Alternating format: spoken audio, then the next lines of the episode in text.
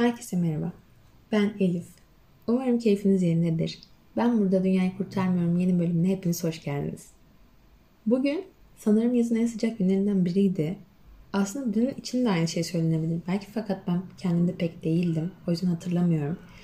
Geçtiğimiz gün ikinci doz aşımı oldum ve sanırım onun yan etkisiyle birlikte ki ceryanda kalmıştım. Belki o yüzden bu kadar çok ağrımış, ağrım olmuş olabilir ama ateşim 38'in altına düşmedi ve inanılmaz bir kas ağrım vardı. Hani böyle ağrı bile değil daha çok bölgesel hatta noktasal kramplar.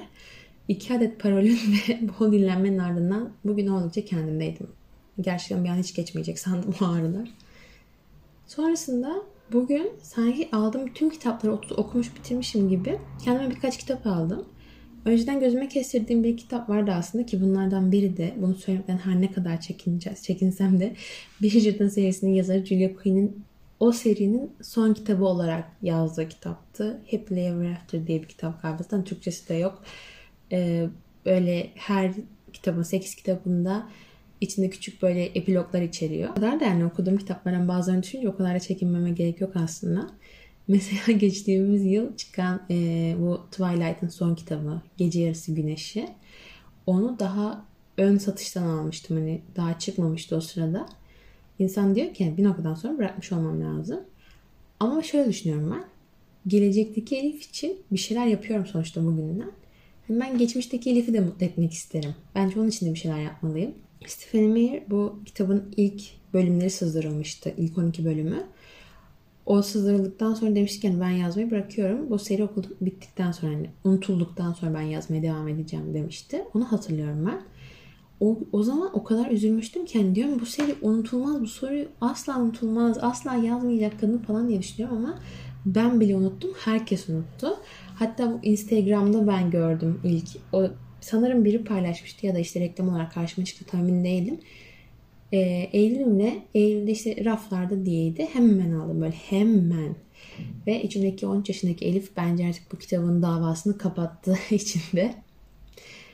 Ama mutlu oldu mutlu olduğunu söyleyebilirim. Kitaplığımda durmasına ihtiyacım vardı. Neyse ben ne diyordum? Evet. Kitaplara bakarken Edith Wharton'un e, Masumiyet Çağ kitabını da aldım. Ve sonradan aklıma geldi. Sanki Netflix'te görmüştüm ben bu filmi. Yani doğru hatırlıyor muyum diye kontrol etmek için baş, açtım baktım. Evet varmış. Hatta ben listeme de eklemişim. İşte içinde e, kim?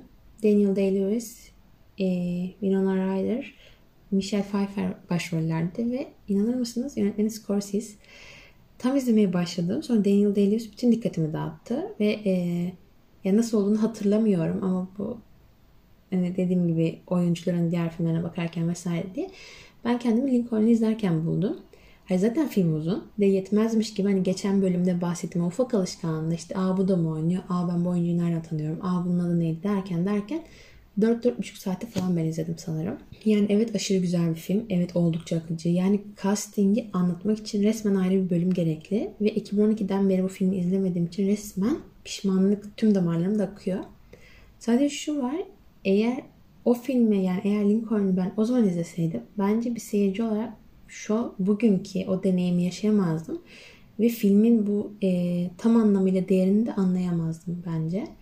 Yani gerçekten o kadar etkilendim ki yani boyutunu anlatabilmek için kelimelerim yetmez. Yetersiz kalır. Ya evet, e, okey zaten tarihin belli bir dönemini anlatıyor. İçinde öyle sürpriz ögeler barındırmıyor konu olarak, senaryo olarak.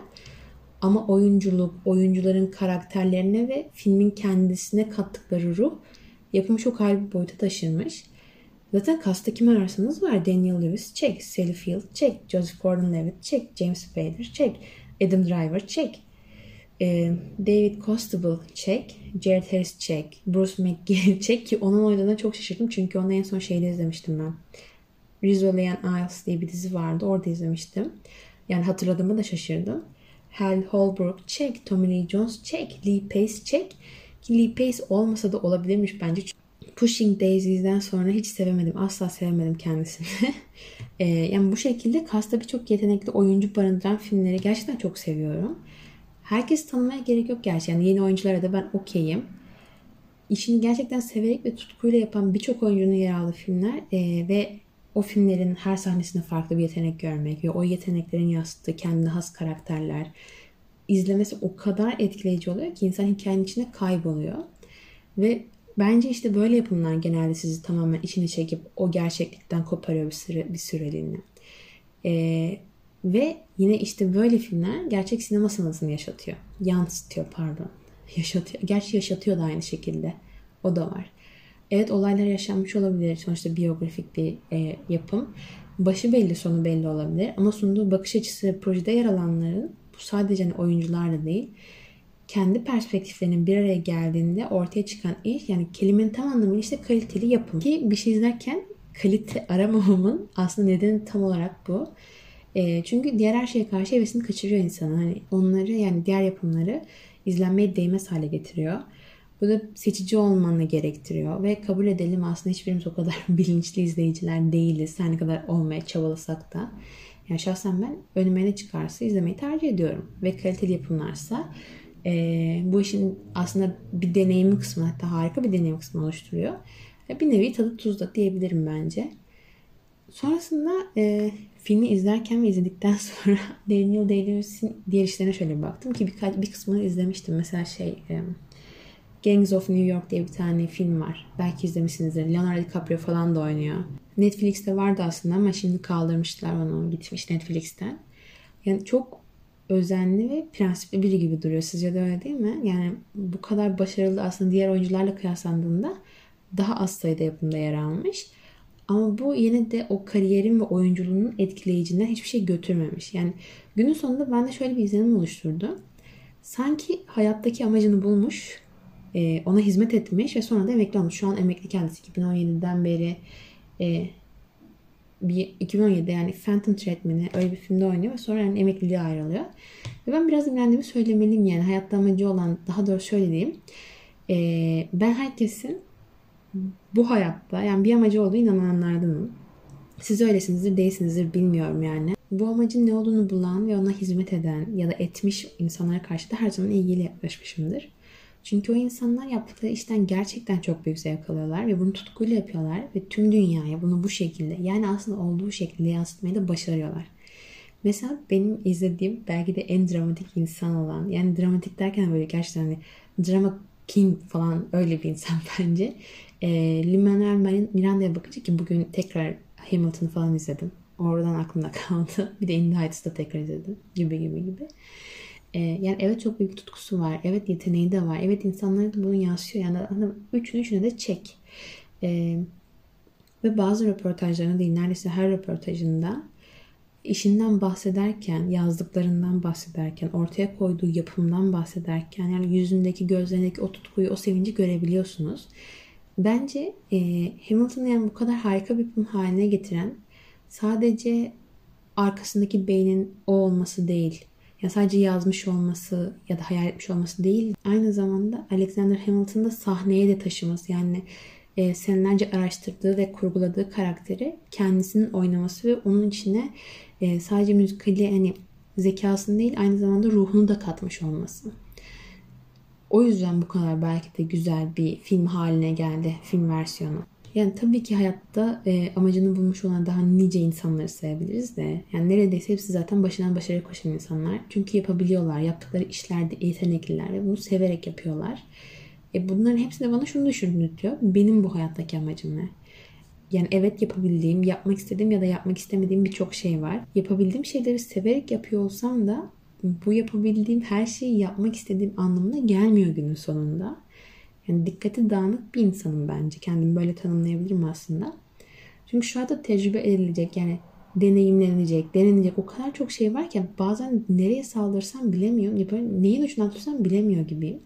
Böyle bir gün akademisyen olmak istiyorum. Diğer gün metin yazarı olmak istiyorum. Ertesi gün pazarlamacı olmak istiyorum. Sonra gezgin olmak istiyorum. Yeni deneyimler elde etmek istiyorum. Yeni yerler görmek istiyorum. Sabah güneşin doğuşunu görmek istiyorum. Akşam batışını görmek istiyorum. Yani e, bunu istemekte bir sıkıntı yok zaten. Kendi çapında kendine bir e, kariyer yolu çizmekte de bir sıkıntı yok. Bazı, sadece e, bazen geç kalmışlık hissi sarıyor böyle etrafımı. Yani burada tabii ki de ben çok fazla, yani yakın arkadaşlarım tabii var. Yakın arkadaşlarım da var ama genelde sosyal medya üzerinden bunları izliyorum tabii ki de ve herkes bir şekilde bu hayatta yolunu bulmuş gibi geliyor. İşte kimi mezun oluyor, kimi yüksek lisans yapıyor, kimi işe giriyor, kimi evleniyor. Ki o kadar aceleyle evlenmeye gerek var mı da neyse o başka bir konu. Yani kendilerince bir yol çiziyorlar. Sonra aynada kendime bakıyorum. Sonra gözüm depresyon sarısı saçlarıma kayıyor. Ve diyorum ki yani ne olacaksın hayatım sen? Her zaman derim. Su akar yolunu bulur. Hala sonuna kadar arkasında dursam da bazen de insan o akışa kendi yön vermeli sanki. Yani sizce de öyle değil mi? Gerçi benim sorunum ne biliyor musunuz? Ben istemeyi de beklemeyi de bilmiyorum. Evrende bu konuda anlaşamıyoruz bir türlü. Kendimi şanslı olarak gördüğümden değil. Ee, yani bunu geçen bölümde de söylemiştim. Ya fakat benim istediklerim ve evrenin benim için planladıkları, bana sundukları o kadar farklı ki çok değişik hissediyorum bazen. Hani şey dediğimi biliyorum arada. Bu kadar kötü bir insan da olamam yani. Bari bazen böyle bazen bazı işler benim istediğim gibi gitsin. Yani ama şu da var ki e, doğruya doğru ben çok şey öğrendiğimi düşünüyorum bu zamana kadar. E, yani doğruları seçerek değil ama yanlışları eleyerek. o elediğim yanlışların da haddi hesabı yok. Yani olacağım ben bir şeyler de hayırlısı ne olacağımı bilmiyorum. Sadece bazı şeylerden eminim. Onların da ne olduğundan tam olarak emin değilim. İşte bu biraz sıkıntı. Belki de akışı tamamen bırakmam gerekiyordur kendime. O da olabilir yani. Tam ondan da emin değilim. Ben bunu biraz düşüneyim. Düşünürken de gideyim Masumiyet Müzesi'ni bitirmeye çalışacağım. Valla Orhan Pamuk hayranları kusura bakmayın. Ama kitap bir yerden sonra o kadar akmıyor ve o kadar hastalıklı bir romantizme boğuyor ki yani bitiremedim bir türlü. Bir garip geldi. Yani başlar, başlarken aslında çok sevmiştim. Böyle Sibel'e falan inanılmaz yükseldiğim bir karakterdi Sibel benim şahsen. Artık bayağı az kaldı. Yani umarım ki Temmuz ayı sonuna kadar bitirmiş olurum. Bakalım görelim hep birlikte. Bu bölümün de sonuna geldik. Beni dinlediğiniz için teşekkür ederim. Umarım siz bu hayattaki amacını bulan insanlardan olursunuz ve o amaca hizmet eden insanlardan olursunuz. Kendinize çok iyi bakın. Görüşmek üzere.